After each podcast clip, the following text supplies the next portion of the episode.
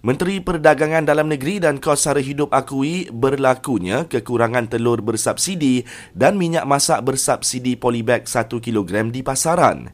Ia hasil lawatan mengejut Datuk Seri Salahuddin Ayub ke kedai runcit dan pasaraya di sekitar Putrajaya semalam tanpa diiringi pegawai kementerian itu.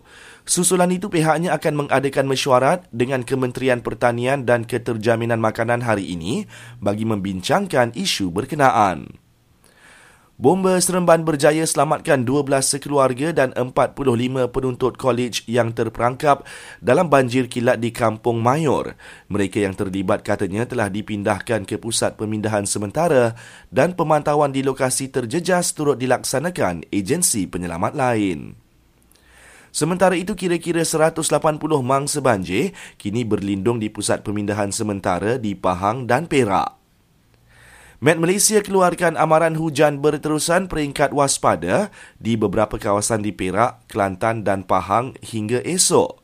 Akhir sekali, seorang calon PRU-15 ditahan polis bagi bantu siasatan berhubung kes penggunaan senjata api tanpa lesen dan kebenaran yang videonya dimuat naik di media sosial.